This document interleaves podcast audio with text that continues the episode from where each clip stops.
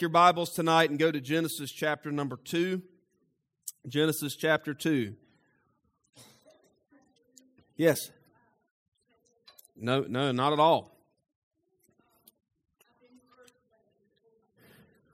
Hmm. Tired here when we read Genesis 2 1 through 3. God set apart the seventh day because his work of creation was finished.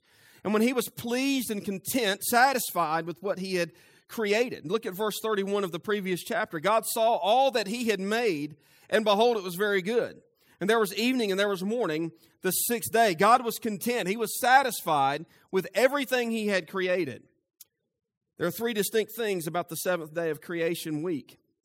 Now, notice this in our verses we just read, there's no mention of morning and evening.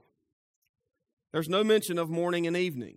When God rested, no mention of morning and evening. It suggests that God's rest would have no end.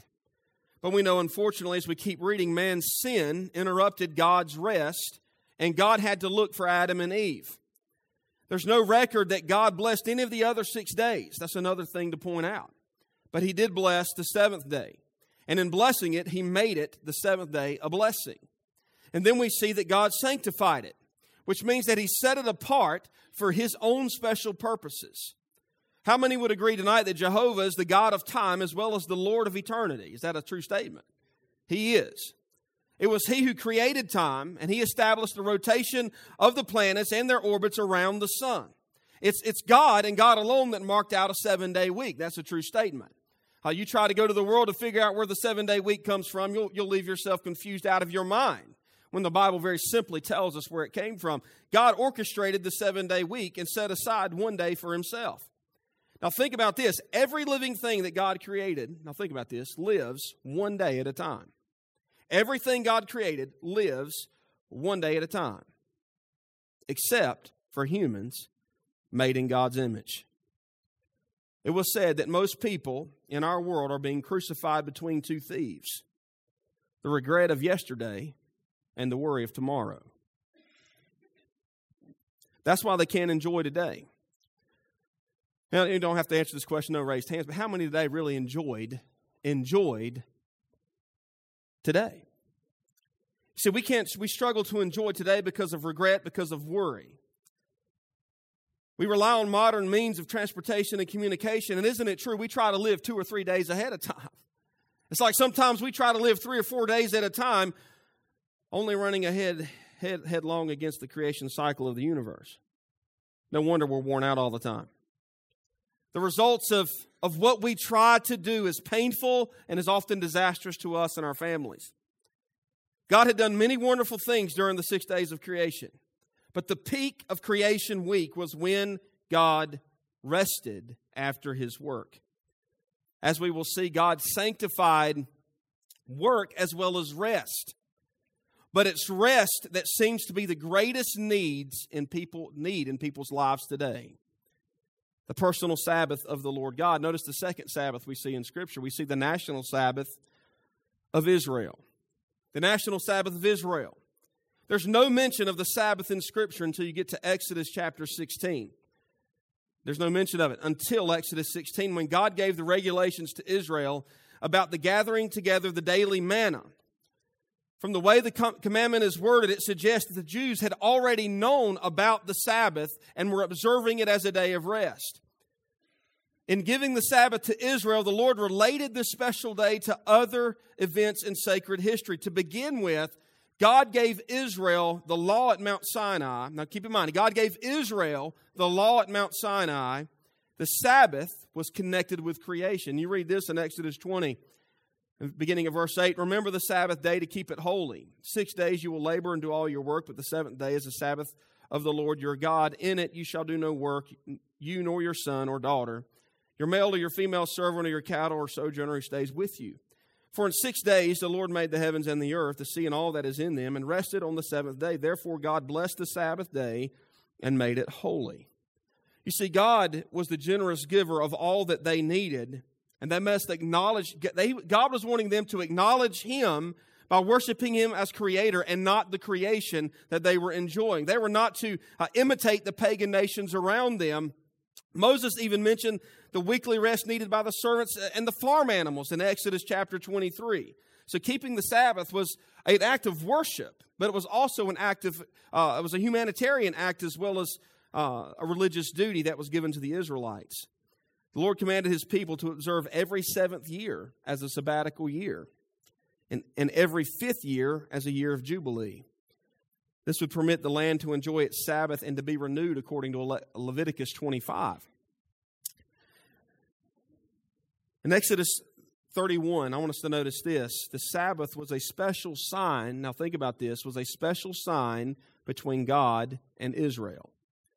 A special sign between God and Israel. Exodus 31, 12 through 17 says this The Lord spoke to Moses, saying, But as for you, speak to the sons of Israel, saying, You shall surely observe my Sabbaths. For this is a sign between me and you throughout your generations, that you may know that I am the Lord who sanctifies you. Therefore, you are to observe the Sabbath, for it is holy to you. Everyone who profanes it shall surely be put to death.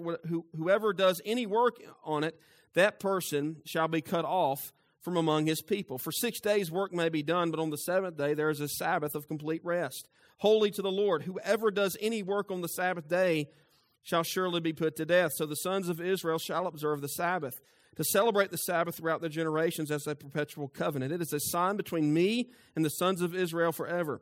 For in six days the Lord made heaven and earth, but on the seventh day he ceased from labor and was refreshed. So let me ask you a question. The Sabbath was a sign between God and who? Israel. I want to make sure we're all on the same page here. There's no evidence, listen to me, there's no evidence that God ever required any other nation to observe the Sabbath because the Jews alone were the chosen people of God. There's no evidence. There's a third connection between the Sabbath and the Jews. When Moses rehearsed the law for the new generation about to enter Canaan, he connected the Sabbath day with their deliverance from Egypt. He said this in Deuteronomy 5. He said, Observe the Sabbath day to keep it holy. As the Lord your God commanded you, six days you shall uh, labor and do all your work, but the seventh day is the Sabbath of the Lord your God. In it you shall not do any work, you or your son or your daughter or male servant or female servant, your ox, your donkey, or any other cattle, or your sojourner who stays with you, so that your male servant and your female servant may rest as well as you. You shall remember that you were a slave in the land of Egypt, he said, and the Lord your God brought you out of there by a mighty hand and by an outstretched arm. Therefore, the Lord your God commanded you to observe the Sabbath day. The weekly Sabbath and the annual Passover would remind Israel of God's mercy and God's power in freeing them from Egyptian bondage. This weekly day of rest would also be a foretaste of the rest that they would enjoy in the promised land, Deuteronomy chapter 3 tells us. God had brought them up out of Egypt so that he might bring them into the promised land to claim their inheritance, Deuteronomy 4 tells us. In the book of Hebrews, this concept of promised rest, Hebrews chapter 4, is applied to believers today. We know that Israel, isn't it true? As you keep reading, you understand Israel declined spiritually, right? They started declining and they didn't observe God's law, including the Sabbath law, and they were ultimately punished by God for their disobedience. By the time of the ministry of Christ, when you read the Gospels, the scribes and Pharisees had done what? They had taken these, these laws and they had added all of their rules and regulations uh, uh, to them. In, in, particular, the Sabbath um, day. You remember, Jesus was attacked over the Sabbath day. And Jesus, of course, refuted their man made traditions and rules and even performed miracles on the Sabbath. He said in Mark 2.27, here's what Jesus said, the Sabbath was made for man.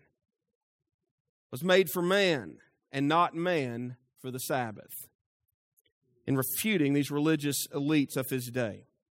We've seen the personal Sabbath of the Lord God, the national Sabbath of Israel, but I want you to notice number three, and I know some of that may have been boring to you, but it was important to understand the history of the Sabbath. And so, as we go into number three, here it is the spiritual Sabbath of the Christian believer. Turn with me to Hebrews chapter 4. Go to Hebrews chapter 4 with me. I just referenced it, but let's look at Hebrews 4.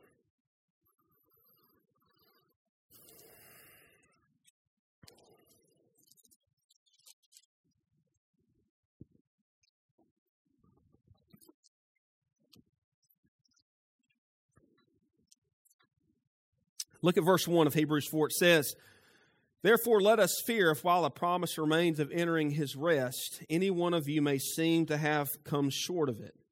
For indeed we have had good news preached to us, just as they also, but the word they heard did not profit them, because it was not united by faith in those who heard. For we who have believed enter that rest, just as he has said, As I swore in my wrath, they shall not enter my rest, although his works were finished from the foundation of the world. For he has said, somewhere concerning the seventh day, and God rested on the seventh day from all his works.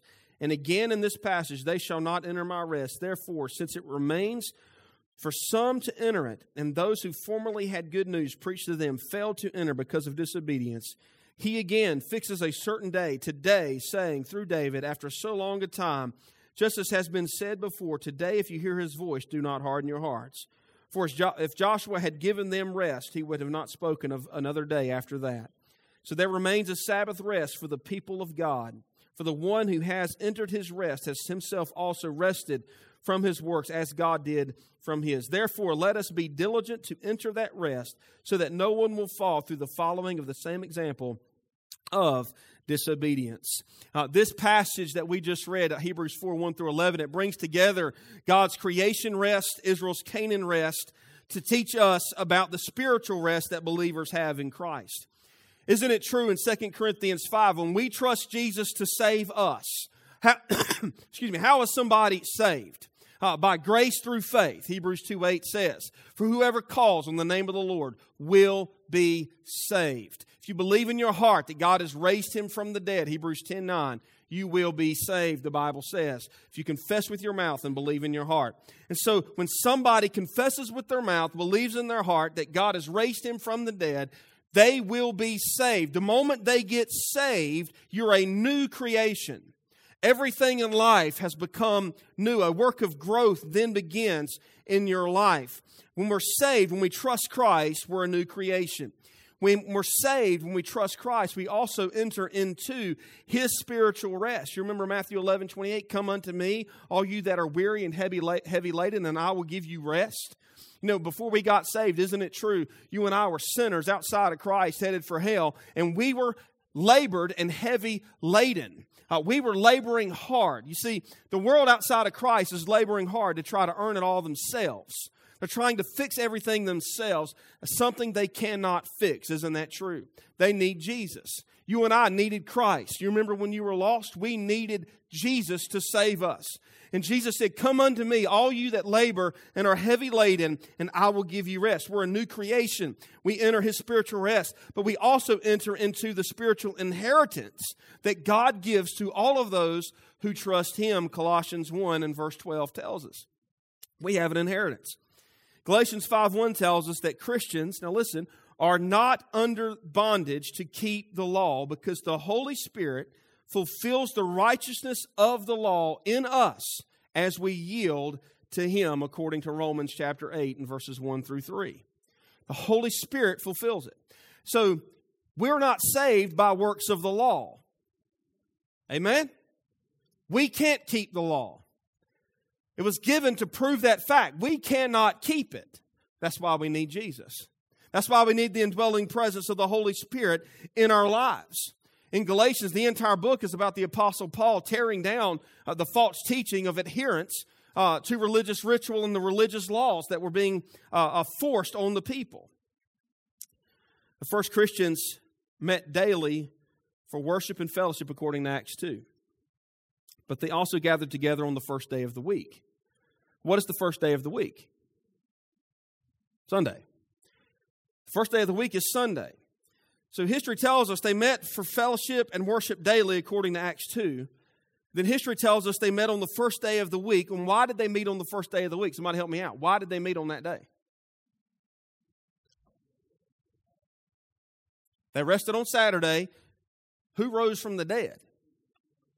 Commemorate the resurrection of Christ from the dead. That is historically why the church gathers to worship on Sundays, to commemorate the resurrection of Christ. The first day was known as Sundays, known as the Lord's Day. Sunday, not the Sabbath day. And to make the Lord's Day into a Christian Sabbath, as one uh, theologian said, he said, to make the Lord's Day into a Christian Sabbath is to confuse what these two days stand for in God's plan. So we must remember that. The seventh day of the week, the Jewish Sabbath, now listen, symbolizes the old creation and the covenant law. First you work, then you rest. The first day of the week, the Lord's Day, symbolizes the new creation and the covenant of grace. First you believe in Christ and find rest, and then you work. First you believe in Christ, you find rest, and then you work. In the new creation, God's Spirit enables us to make an entire seven day week an experience of worship. Do you agree with me tonight that worship should be a lifestyle for the believer? Not a set apart time. It should be a daily lifestyle. We should be worshiping God at home. We should be worshiping at God with our families. We should be worshiping God at the workplace. People should see us adoring our Savior. Should, uh, the week is an entire experience of worship and praise and service for the glory of God. When Jesus died on the cross, when Jesus hung, bled, and died on the cross, the Jewish Sabbath was fulfilled and is no longer binding on God's people. We must get a hold of that. Because there are some today who, like the Pharisees and Sadducees, still like to uh, put weighty uh, rules on people about adhering to these kind of laws. When Jesus died, he fulfilled it completely. And aren't you thankful for that? Because we never could. That's why Jesus had to die on the cross. Colossians 2, Paul said this. And keep in mind the Apostle Paul. When he got saved on the road to Damascus, the first thing that God had to do was tear down his religion. Because Paul was a, a practicer of a lot of these things as a leader as a religious leader before he found Christ. In Colossians 2, Paul said this Therefore, no one is to act as your judge in regard to food or drink and in respect to a festival or a new moon or a Sabbath day. He said, No one's to act as a judge to you in these things, which are a mere shadow of what is to come, but the substance belongs to Christ. Can I tell you something? I have a hard time with anything, any religious teaching in our world today that takes the emphasis off of Jesus Christ and puts it on man and his works. Jesus completed. He said it's finished on the cross. You know, now it's true that some believers choose to honor the Sabbath day as unto the Lord. And Christians are not to condemn or to judge one another in this matter. That's what Paul's saying. When godly people disagree on matters of conscience, what we have to do? We have to practice mutual love and respect and grant one another liberty. That's what Paul says. Tonight, I wanted to help build a correct view of the Sabbath from the Bible to help us understand that rest, and listen to me. And I, I hope I, I, hope I haven't confused everybody. Sometimes I confuse myself. But rest, now listen to this, this is, this is huge. Rest is not a matter of duty, it's a matter of design. Rest in your life and mine is not a matter of duty, it's a matter of design. Now, now keep this in mind. Psalms 127 2. I, I may have this on the screen for us. It is useless for you to work so hard from early morning until late at night, anxiously working for food to eat for God gives rest to his loved ones. How many of us have just missed that verse our whole lives? you know, I mean, we've just we just miss it. Um, I want to give some practical application. Rest is not a matter of duty but design. Get some rest. Who who said these words? These three words are a red letter commandment from Jesus himself. In Mark 6:31 and he said to them Come away by yourselves to a secluded place and get some rest. For there were many people coming and going, and they did not even have time to eat. Look, rest is a consistent teaching in Scripture established from our text tonight in creation. We often get excited about the first six days, everything God created. And then we completely missed the seventh day when God rested. So, in all that God created, all the magnificence and detail of creation that we all enjoy, don't miss that rest is just as much a part of God's design in creation as the sun, moon, and stars are. It's a matter of His design for us.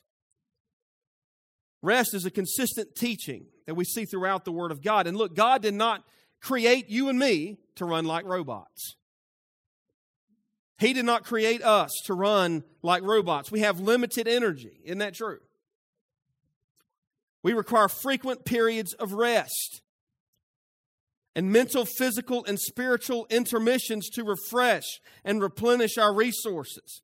I want us to notice a couple of practical things tonight that we all can do that'll help us apply what the Bible teaches us in Genesis 2 from the creation account. The first thing you got to do is this, and this might be the hardest, is identify what needs to change in your life. Identify what needs to change in your life. Look, God does not want every person in this room, He does not want you living in a constant state of exhaustion.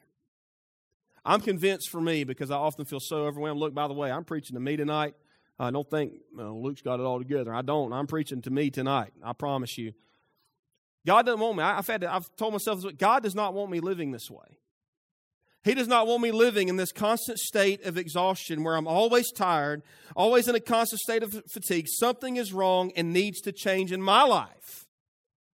Something needs to change in your life. God did not design us to live this way. I was spelling busyness, um, and I accidentally spelled it business. One letter separates the two words, busyness and business, but there's an immense difference. Separated by one letter, but an immense difference in these words. When Jesus was 12, what did he say? He said, I must be about my Father's business, not busyness. Not busyness. When you look at the life of Jesus in the Gospels, now think about this. When, as you read through the Bible this year, when you get to the Gospels, pay close attention to this. Jesus never appeared to be in this frenzied, frantic pace. He never appeared to be uh, uh, hurried. His agenda never uh, uh descended into spinning, frenetic activity. Uh, he never appeared worried about anything. I mean, for crying out loud, he was four days late to raise Lazarus.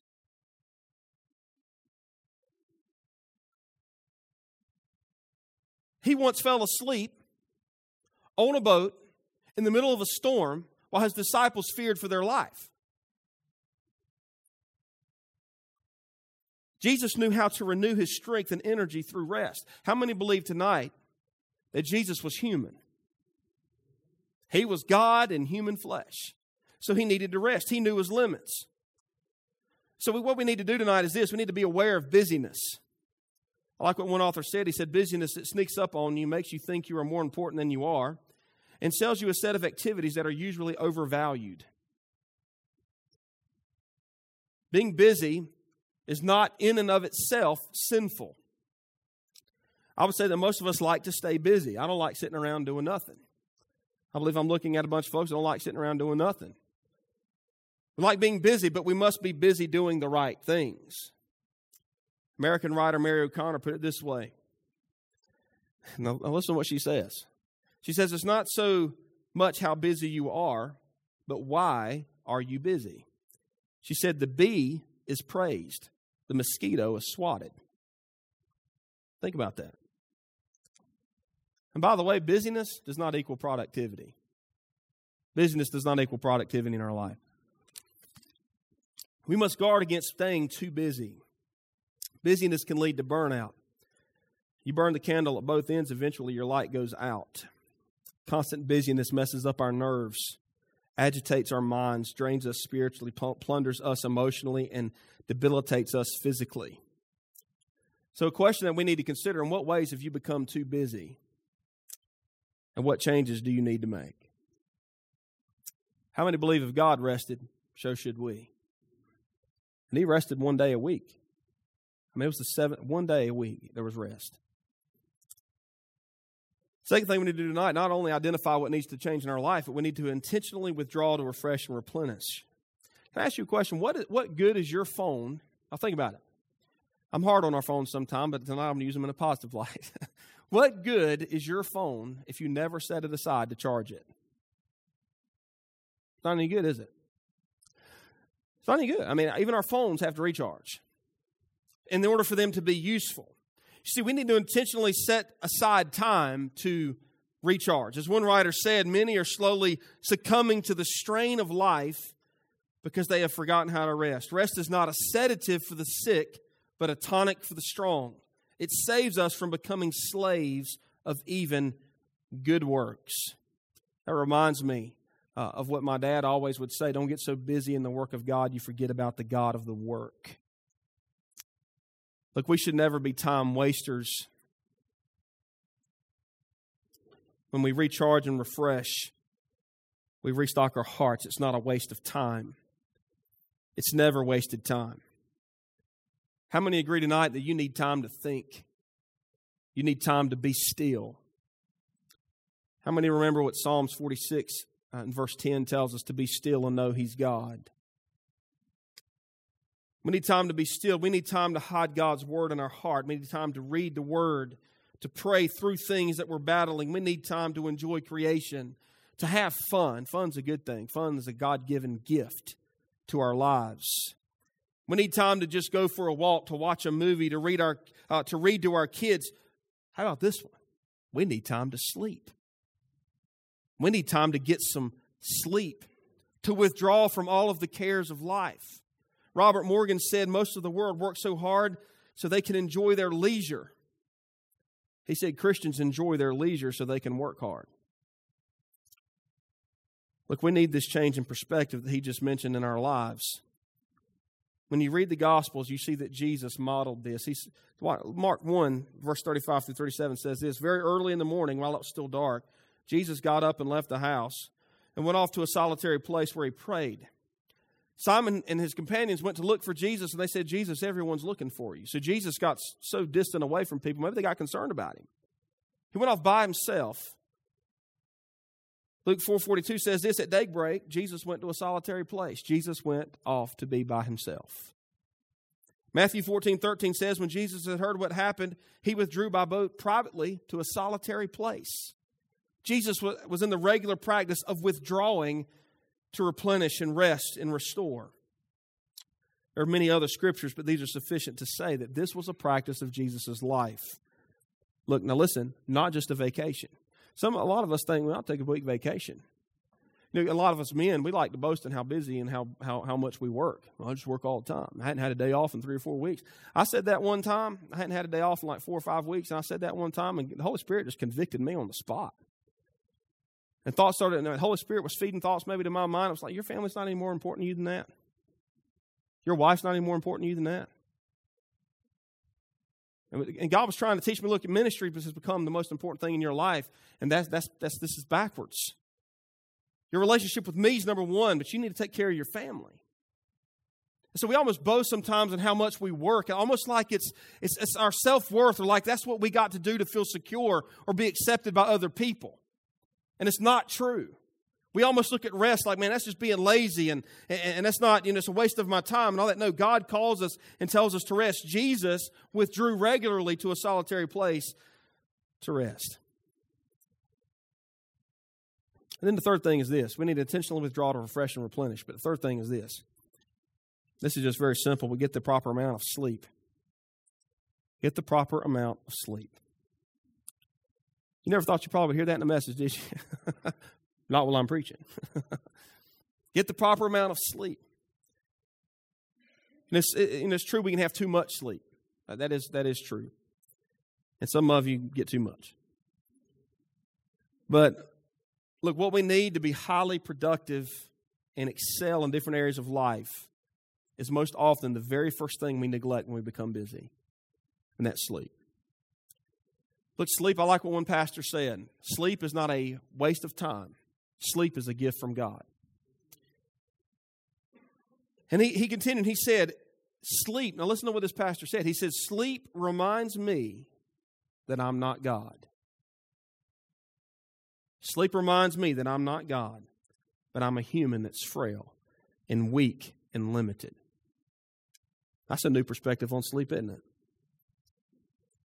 Neglecting sleep, one doctor said, comes with a physical price to pay. Think about these facts. Just one week of sleeping fewer than six hours a night results in damaging changes to more than 700 genes, uh, coronary narrowing, and signs of brain tissue loss.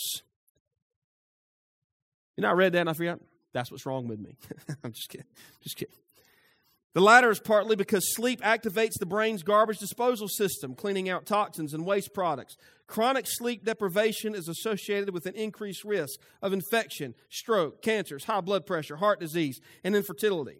Sleep loss increases hunger, desire for larger portion sizes. Wow and preference for high calorie, high carb food with the resulting risk of obesity. In short, sleeping is not a useless waste of time, this doctor said, but an essential biological need that prevents infection and helps us maintain a healthy body weight. Wow, so much from sleep. Do you realize all that? So much from sleep that we miss, we often neglect because we're too busy. Look, and we know that lack of sleep doesn't affect us just physically, but emotionally, mentally, and spiritually. I know when I'm not getting the rest that I need uh, and the sleep that I need, uh, it can affect my irritability, e- being easily frustrated and short with those that I love. So the words of Christ, get some rest. Words of Jesus that we often overlook. Look, rest is a gift from God and as much a part of creation as the rest of the things we've learned about in this study. What are some God honoring changes that you can make to your life to be healthier, happier, holier? What are some things tonight in your mind that need to change so I can do as God designed on the seventh day and get some rest? Let's stand together tonight for prayer.